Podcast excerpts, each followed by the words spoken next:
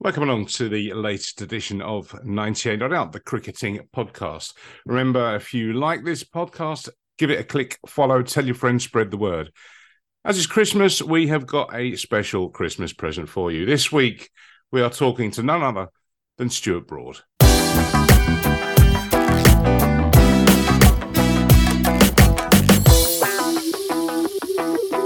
Stuart joins us um, live from the Sky Sports studios, where he's covering the first day of the final Test match at Karachi between Pakistan and England. Having congratulated him on the arrival of his daughter Annabella and uh, telling him that that gets him in good stead for these 3 a.m. starts, which he's doing covering the Test matches. We asked him what the impact was of Bazball and uh, what the thinking was behind it. We can we can entertain um, every day, uh, and then the results will look after themselves. So I think having that that mindset that it's fun and entertaining has has dragged us a, a long, long way uh, as a group very, very quickly. You know, winning what is it? Uh, was it seven out of eight in the summer, maybe, and then going to Pakistan two 0 up? It's um, it's been an incredible turnaround. So, what are your thoughts on this? We we reached the climax of this series now. Um, England have pulled off an amazing performance so far, winning two tests in two weeks, whereas before I think it was only two tests ever out there. Um, and the spring in the steps, incredible. Um, and I think with this test, the arrival of a youngster on the scene who has been knocking on the door incredibly for quite a while, even though he's uh, at the young age of, of 18. So, um, uh, what do you make of Ahmed uh, turning up? Yeah, it's it's a, it's a great story. Actually, I don't know if you've seen any of the footage of Shane Warne yeah. seeing him as a 13 year old and and saying, "Cool, I think you'll play first class cricket at 15," uh, and actually saying, "Cool, I'd look forward to commentating on you." So you know, we know how much Warne would have would have loved to be commentating on his first Test match wicket he's taken. It's um, there's something about leg spin in Test cricket, isn't there? Leg spin and really really fast bowling that's just so exciting. And um, I think we saw with his first Test match wicket the googly that turn past the left-hander's outside edge to then be um, to then be followed up by the leg spinner that catches the inside edge to be caught at short leg. It's just it's just magical moments, and I think he will thrive so much under Brendan and Stokesy because they don't care about run rate. They don't care if you bowl the odd bad ball that goes for four. They care about you bowling wicket taking balls. So um, and he looks like he's got that wicket taking ability, which is which is what you want in Test match cricket. And I think sometimes in English cricket we sometimes get carried away too much with oh he bowled a bad ball or or going at five and over, whereas this new mentality is I don't care if you're going at seven and over. If you get three wickets in this session, you break open the game, and we'll go and score at ten and over. You know, so um, I think he's a sort of style of player that could settle really well into this environment because I think naturally he plays his cricket really attackingly. Um, and he's already got a first class 100 for Leicestershire. So he's got a huge amount of ability. And for, for him, what a time to be making a test match debut, debut 2 0 up in a series. The team's flying, everyone's high of confidence. You're looking to make test cricket fun and exciting. And you're the style of player that fits that bill what a time to be starting your test career. Be a great atmosphere to come into. Yeah, there's just no, there's, you know, there's so much pressure that comes with test match cricket, and whether that's pressure from family, sometimes pressure from media, scrutiny on your technique, um, for the crowd, bit of failure. Whereas actually, this environment's sort of tried to drag all that away and make it feel like that feeling you get when you're a kid and on a Saturday, the first thing you do is open the curtains and check it's not raining because you want to play cricket.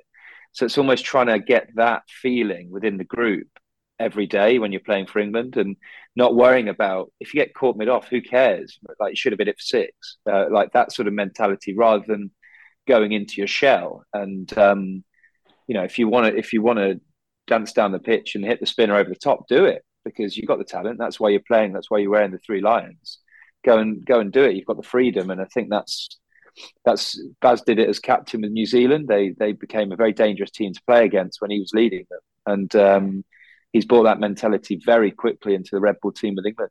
One of the Pakistan breakthrough stars this year has been um, Abrar Ahmed, another Ahmed.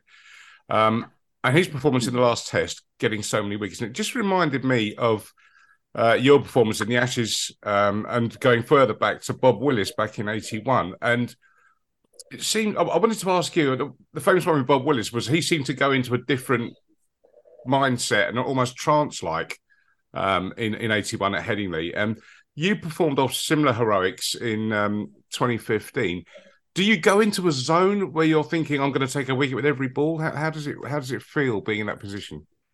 Yeah, you do go into a zone. Yeah, I mean, um, I think the more experienced and older you get, you get you pick up certain cues of how that feels like and what you're looking for to try and replicate it more and more. But um, yeah, I look back to the eight for fifteen at Trent Bridge, and everything felt calm and easy, and my stride pattern felt light. Uh, I felt like the ground was almost giving me energy um, and, and helping my run up flow through. And I wasn't really thinking about the end result. I wasn't thinking bowl an in swing, a bowl an outswing, drag my length back, go a bit fuller. I was just in the battle, concentrating on charging in, using the energy of the crowd, and and giving everything for each delivery. And the wickets sort of just came my way. I that was I'm a bit of a believer in fate, and you know things just worked my way that day, and um, and it was was an incredible feeling. But I have had quite a few spells in Test match cricket where I've picked up five in a in a spell, and I think that is just that uh, zone or whatever you want to call it, where everything just clicks.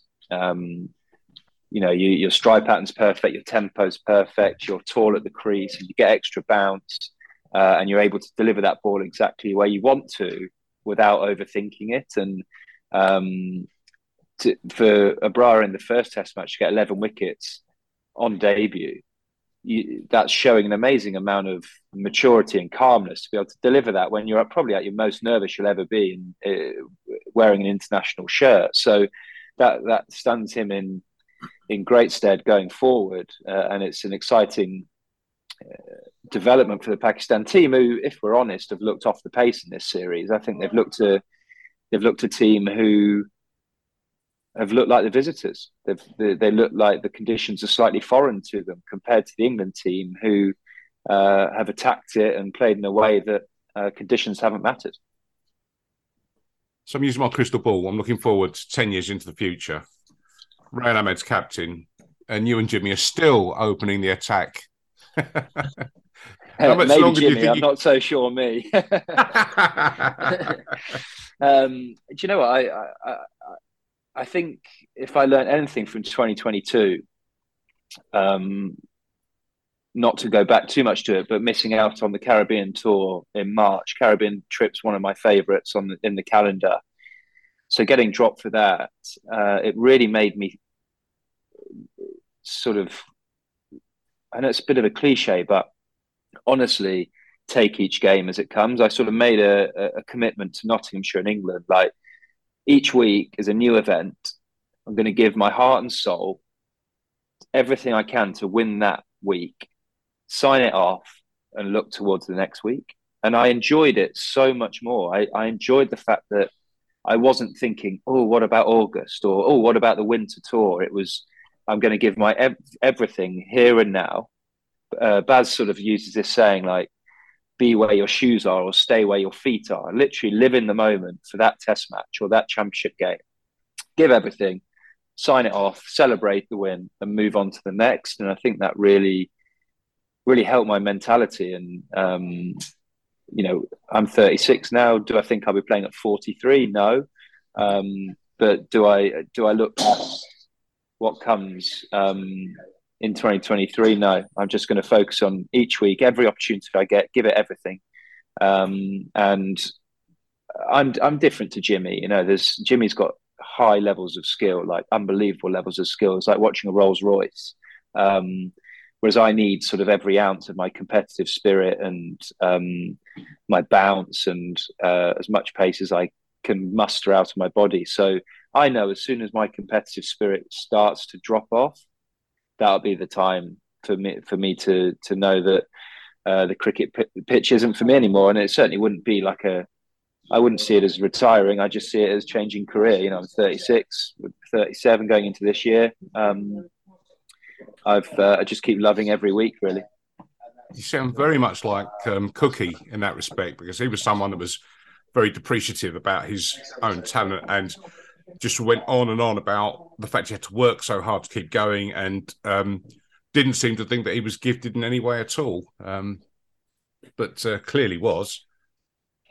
Yeah, I mean, Cookie, to be fair, like obviously he's, he's our leading run scorer ever. He his he had so many mental attributes. It's unbelievable. Like the the ability to concentrate and and focus on his strengths and his job um, for the team was was outstanding and to be able to deal with so many you know when he's captain for so long so many things going off but then get on the pitch and be able to deliver exactly what he was there for. Um, and there's no doubt he would have adapted to any team that he was a part of. You're not you're not telling me Alastair Cook the quality of player he was couldn't adapt to Brendan's style course he could. You know, the bloke the bloke played 150 test matches. You know, he could adapt to any style he wanted. Um, and he'd have done it his own way. He might have pulled the ball more and walked across the stumps and clipped through mid wicket and cut the ball, but he, would have been able to play. Um, so yeah, he's he's without doubt in my uh, it, certainly in a, a, small group of the best players I've played with. Just before you go, um, Harry Gurney's a big friend of ours, um, and we've we've had him on a few times. Um, sounds like there's some good news in the pipeline with the tap and run, uh, which uh, you and Harry uh, own together. Uh, yeah, um, it, you know, very, very unfortunately, I think it was day three at Trent Bridge uh, in June. Uh, Harry called me about quarter to five in the morning, saying the pub's on fire. I was like, couldn't quite believe what was coming out his mouth, to be honest. But yeah, it was a complete write-off. But we've we've got to the stage where the roof is fully back on. Uh, the internal walls are looking good, so we're hoping to open in late April, May. And we've also last week just opened another pub um, called the Griffin, uh, just outside Leicester as well, Leicestershire. So, yeah, it, Harry's since retired from cricket, you know, he's got a really smart business brain. Um, he's fallen in love with the pub trade, and uh, he's a he's a great business business partner to have. So he's um, yeah hopefully we'll keep growing the pub business and and uh, keep giving the opportunity for communities to get together and enjoy each other's time. He keeps coming to me for trading advice, which I strongly suggest no one ever does. um, all right, Stuart, we'll, we'll, we'll wrap it up there. I think um, really, really appreciate you giving us your time. Uh, I know you're no busy. Enjoy the rest of the test match. Have a fantastic Christmas at home with the family. Um, and um, what are your wishes and hopes for 2023? What are you looking to do? Oh, good question. Um, wishes and hopes 2023. Well, as part of the this New England mindset in the changing room, I know we we don't look forward too much, so I won't even mention the the A word coming in June and July. um, but uh, you know, it's always it's difficult to not always have half an eye on that series. Um, but uh, you know, I think as a cricket fan, anyone will want to cast an eye on that series, won't they? The way the way the England team are playing, the way the Australian team have had so much quality over a long period of time. I think that's a standout standout couple of months in the calendar. But um, what am I hoping for for 2023? To be honest, just keep enjoying, keep smiling, see my family grow happy, and uh, try and get the golf handicap down. Fantastic. Sure really honoured and privileged to talk to you and um, wish you all the best. Many thanks for talking to 98 Not Out. No problem, guys. Thanks.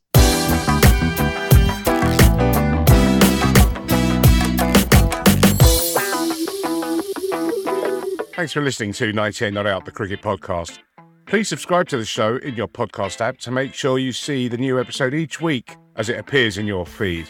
And if you enjoy the show, we'd really appreciate it if you could leave us a five star rating and review on Apple Podcasts to help us introduce the show to even more people.